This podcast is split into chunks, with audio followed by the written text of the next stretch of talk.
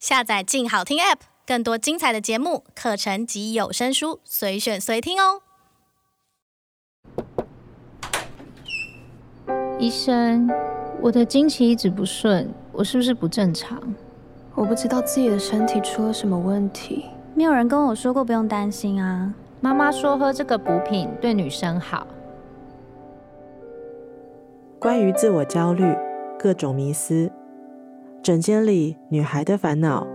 是她们的身体故事，也是你我的生命故事。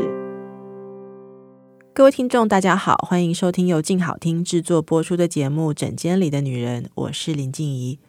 上一集我们聊到未成年非预期怀孕会遇到的困难，以及如果决定生下来，他们可能会需要什么样的支持。那这一集我们要来聊聊，是不是只有跟那个家伙结婚，然后生下来？或者叫男生家付钱让我流产，这两个选择，以我自己在诊间的观察，不要说青少年、青少女，对这方面的资讯非常缺乏。呃，社会大众其实也不清楚非预期怀孕到底有哪些选择。事实上，还有一种协助叫做初养。初养是什么？会经历哪些流程？这个初养的选择权对于非预期怀孕的青少年来讲又有多重要？其实，以我一个妇产科医师来说，我们很多临床的医师甚至护理师，我们也很缺乏这样子的资讯。那这样子的话，在面临青少女咨询的时候，我们很困难给到他们更多充分的讯息，了解他们有怎么样的选择权。所以今天我一样邀请到立新基金会第一线的社工黄静怡来跟我们聊聊她所接触到的个案，还有他们在协助出养的过程里面所观察到的很多现象。欢迎静怡。嗨，大家好。首先想要请静怡跟大家聊一下什么是出养，出养是一个怎么样的流程，有没有资格限制？那出养跟一般所说的寄养家庭又有什么样的差别？出养其实，在如果不能够把孩子留在家里面，或是说家里面短暂遇到照顾的困难，需要。有一个替代的资源，通常出养会是一个选择，但是我们希望它是最后一个选择。在出养之前就有提到，刚刚就是林医师有提到的寄养，但寄养这个要由政府单位，就是社会局来做评估。那因为寄养家庭都是由政府来做培训的，所以如果经由社会局的社工评估，诶，这个孩子确实有被短暂照顾的需要，那他们就会安排寄养家庭来提供这样子的。协助可能一年两年，那在孩子被寄养的时候，原生家庭也一边努力一边准备自己，那等时间到了之后把孩子接回来。呃，但是出养的话，出养为什么会说它是最后一个选择？是因为它对于孩子在法律上面身份权益的改变是很大的。嗯，他代表他要改变这个孩子，他未来在法律上面的爸爸妈妈是谁，就不再是他的生父生母。所以出养这个决定是需要透过法院向法院申请收养认可，由法院判决才成立的。对，那所以但出养很多人会问说，诶，那出养我需要什么条件？基本上，因为现在台湾从呃少法在一百零一年之后做了蛮大幅度的修法，也就是现在说出养都必须要透过政府核可的收初养媒合机构才能够。做这样子的收储养，嗯，过去早期可能我们自己私底下，嗯，我们以前蛮多个案是透过网络找到愿意领养的父母，双方讲好去法院申请那个收养认可就可以了。但是从一百零年以后不行，因为呃要避免一些人口贩卖的风险。对，那所以其实现在个案来到机构要做无血缘的收出养的时候，呃，机构会评估两大面向，这个也是法院会看的。一个是出养的意愿，就是这个要被出养的孩子，他的生父母有没有出养的意愿；第二个是出养的必要性，就是他都没有别的。可能性了嘛？就是是不是其他方法都试过了？我在用一个临床上面我会遇到的状况，也就是说，比方我们在临床照顾的过程里面有非预期怀孕的女生，那她自己没有办法持续的继续照顾下去，评估之后觉得她希望把这个孩子给可以照顾这个孩子的家庭，永远就是法律上就过过去了。那这时候他们就是寻求包含社工，然后跟像立新这样的机构联络。是，然后你们就帮他开始跑这样子的评估跟流程，但是他们不能指定，哦、就是他们不能指定是我的小孩，不然他们不能自己找好了之后、嗯、来找机构帮忙双方做评估报告。对，就是他们各自有需求嘛，有一方是有想要领养孩子的需求，那有一方是有出养孩子的需求，所以其实机构还是会针对这双方的需求去做评估跟协助，还有准备。特别是在台湾，就是其实要领养。孩子的父母其实需要蛮长一段时间的准备跟审核的，那所以我们不希望耽误这些要等待被领养孩子的时间。所以当孩子来了之后，我们确定他的出养意愿跟出养必要性之后，如果有合适的收养家庭，其实我们就可以帮这个孩子做配对。哦，所以其实站在呃社工的角度，或者是在立新的经验里面。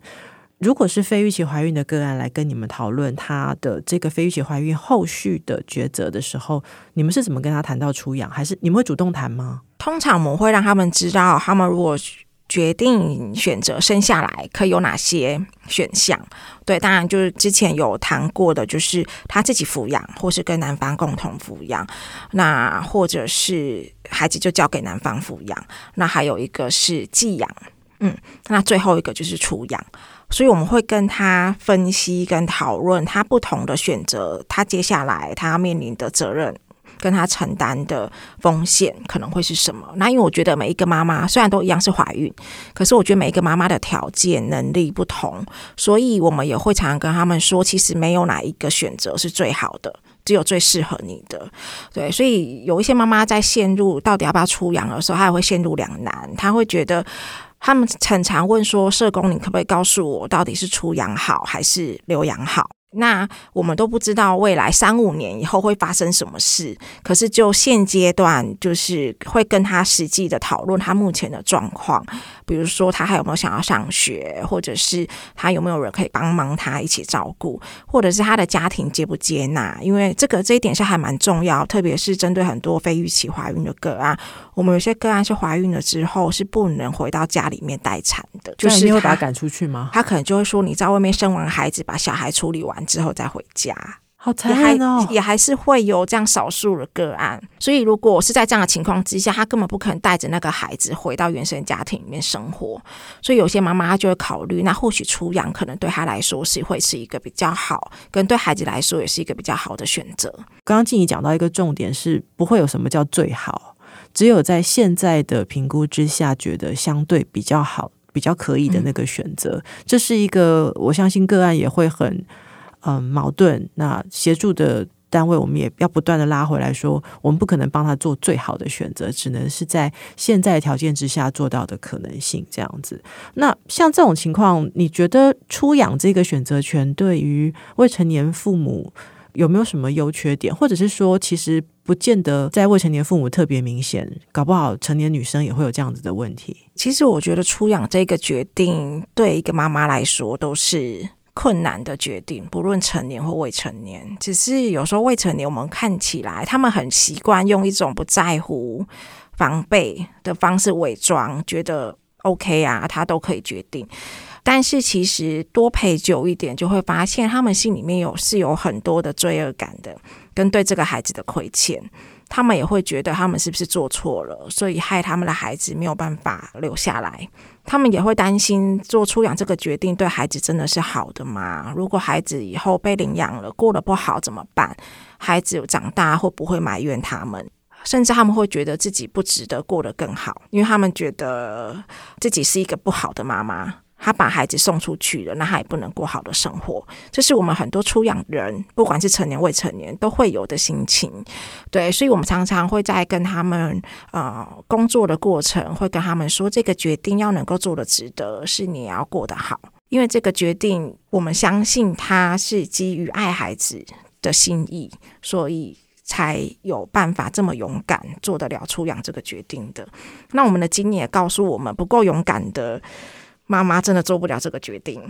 嗯，对，当然不是说呃留养的妈妈就不勇敢啦，而是说我觉得做出养这个决定，其实是要背负非常多的道德谴责的压力。我们有妈妈，她其实在很年轻，十几二十岁的时候怀孕，然后出养了，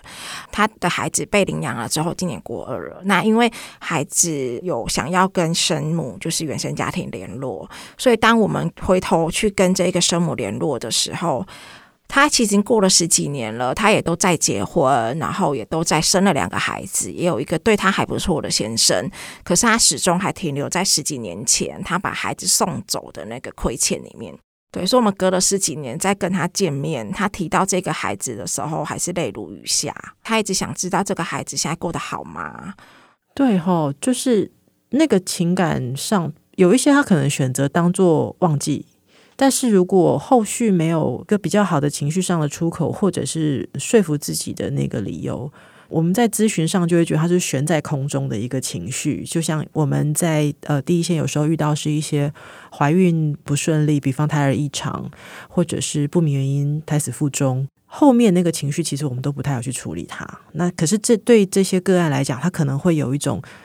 他本来期待的生命或期待的孩子，后来没有一个好的。结束的这个这个感受哦，诶，额外问一下，所以说，像当他决定要出养，他是可以跟社会局或者是机构这边谈到他未来愿不愿意让出养的孩子回来寻找他，或知道他要不要知道未来的孩子出养之后的状况的，是不是？是可以选择知道或不知道。哦对，就是其实应该是说，我们现在收出养的趋势，其实慢慢的在朝开放式收养这样子的观念在在努力。那其实开放式收养指的就是收出养，它不是一个秘密。我们都觉得收养，不论是对出养，或者是对收养人，或者是对这个孩子，每一方都是需要被祝福的，在这个过程里面。嗯那呃，为什么说它不是一个秘密？是因为它会在户籍成本上面，其实是会很清楚的写他的生父生母是谁，他在几年几月几号的时候被领养了。对，所以户籍资料上面是写的清清楚楚的，所以孩子未来他一定会知道他是有两个爸爸妈妈。所以孩子满二十岁以后成年，他就有寻亲的权利，他是可以回去找他的原生家庭。他那个回去找原生家庭，不见得是想要重新一起生活啦，而是我觉得人都会好奇，跟自己有血缘关系的人长得什么样子。他可能有很多生命的答案，是需要透过回去寻亲，找到原生家庭的这个连接的过程，可以帮他把失落那一块填补上来的。对，所以其实，呃，我们也都会让出养人，就是让生母知道，说未来二十年后，孩子有可能还是会回来找你的。对，所以呃，就像刚刚前面提到，我们也在我们的工作里面，也希望可以有机会带着这一些出养的妈妈，可以重新再一次诠释跟看待她出养的这个决定。嗯，就你刚刚讲到很常见的，就是决定出养的女生，这个生母她会有一些呃失落感，她甚至会有一些罪恶感。那男生呢？就是说，假设这个所谓的小爸爸，他们会最后决定孩子要出养的时候，男生这边的情绪，我们是不是蛮少去谈到的？呃，我觉得是蛮小机会，可以有机会去碰触到这个部分。一来是因为其实出养人，如果他们今天走到出养的话，大部分都是没有男生这个角色的啦，所以他们来找我们求助的时候，就是只有生母跟孩子。那个男生就消失不见了吗？还是他就不介入这件事情？他有可能在知道生母怀孕之后就不见了，对，或是孩子生下来之后就不见了。所以他是也没有生父认领的，所以他没有生父认领的情况，基本上在出养程序这件事情上面就没有生父这个角色。哦，他在法律上是不存在。可是因为我们知道这个孩子一定有一个爸爸嘛，对，一定有一个生父，所以我们在工作上，我们还是会尽可能会去跟生母讨论说，如果是找得到生父的，我们也会希望知道生父是怎么对这个孩子的想法是什么。但是我觉得这个在我们的工作经验里面来说，真的是很少。很少，对，是很少的。那如果要想，所以所以都是青少年妈妈独自面对出养决定的比较多。对，不只是未成年哦，成年的女性也非常多，都是一个人。男生怎么那么麻烦啊？好，继续。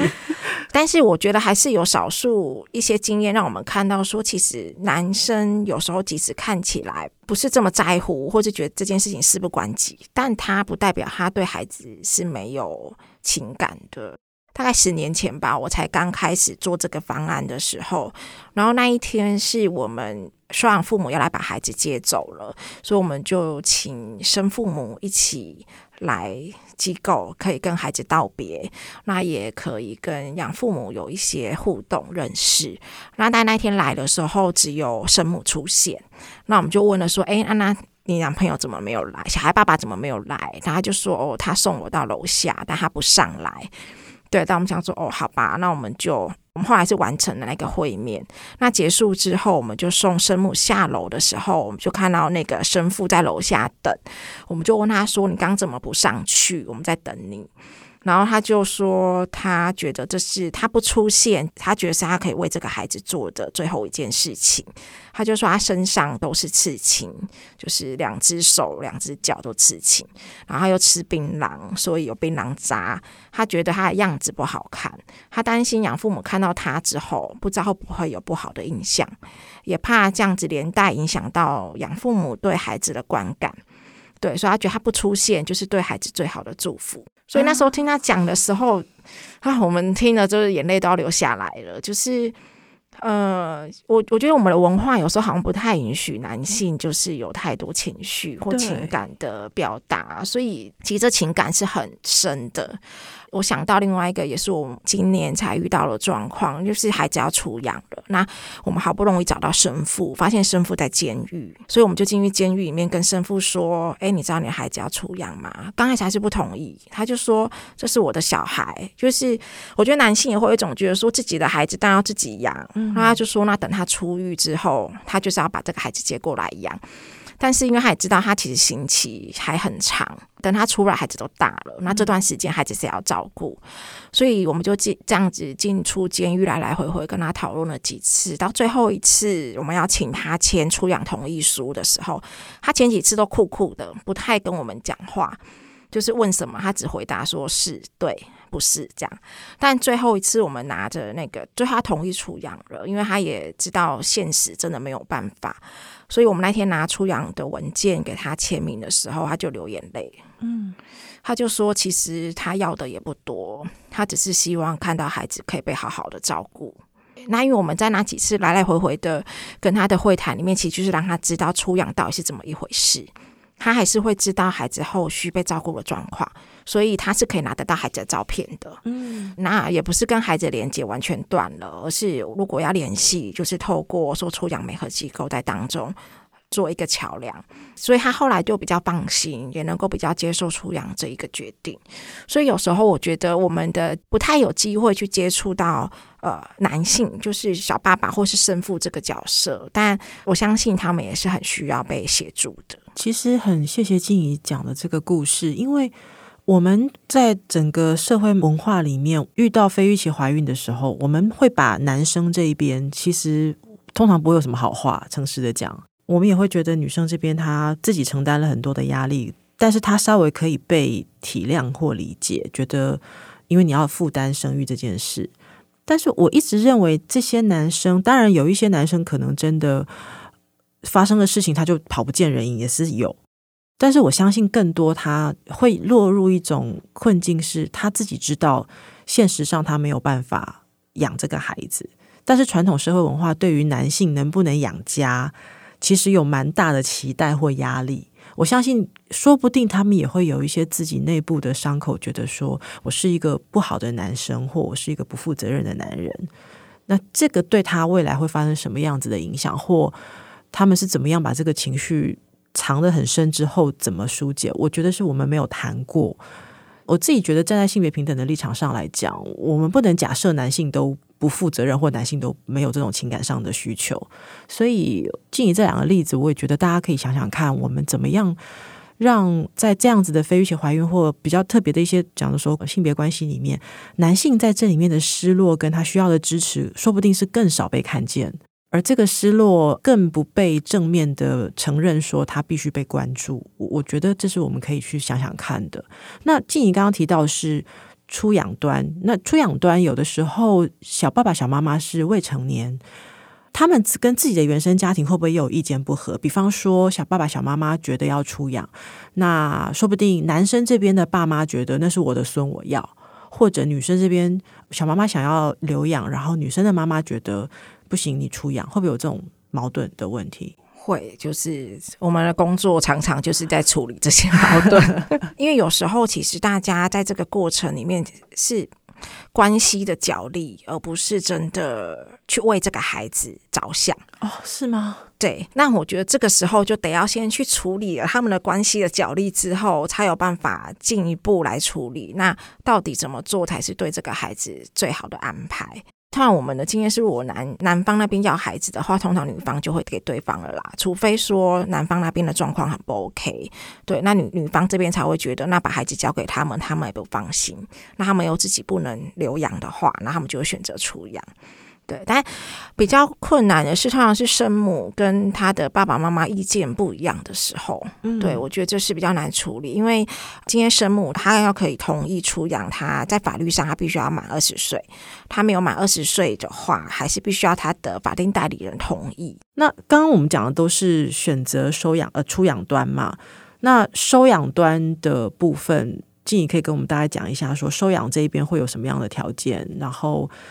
在收养的过程里面，他们会会不会，比方说，也跟这个出养这边会有一些不同意见的状况？现在在台湾想要领养孩子的父母，我们都希望可以有多一点的人可以愿意打开家里面的大门来接纳跟自己没有血缘关系的孩子。但是，我觉得在台湾，就是在我们华人的文化里面，其实会选择来领养的夫妻。通常都还是因为不孕的议题而来的，大概在我们的服务经里面，大概占了八成、八九成以上，就是因为前面已经经历了很长一段不孕的疗程，呃，或者是也沟通了好久，好不容易取得家人的同意，他们领养，所以他们就来生，还要家人同意他们领养，因为他们也担心家人不同意，小孩带回去之后。家人都会觉得你再试试看，你再努力看看，你再喝点补汤看看，对不对？对对，再换一间医院看看，哪个医生比较厉害之类的。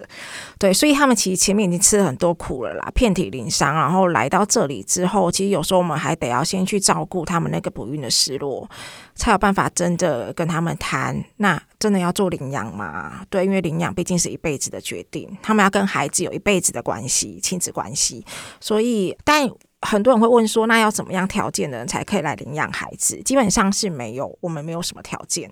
就例行来说，只要你的生活就是稳定，婚姻关系稳定等等，大概呃，当然因为这个稳定其实听起来很抽象，所以其实社工是要花蛮长的时间，一年到一年半左右去评估这个家庭他们的状况是不是 OK 的。嗯，嗯，所以有很多收养父母会挑战我们说，我们如果可以自己生的话。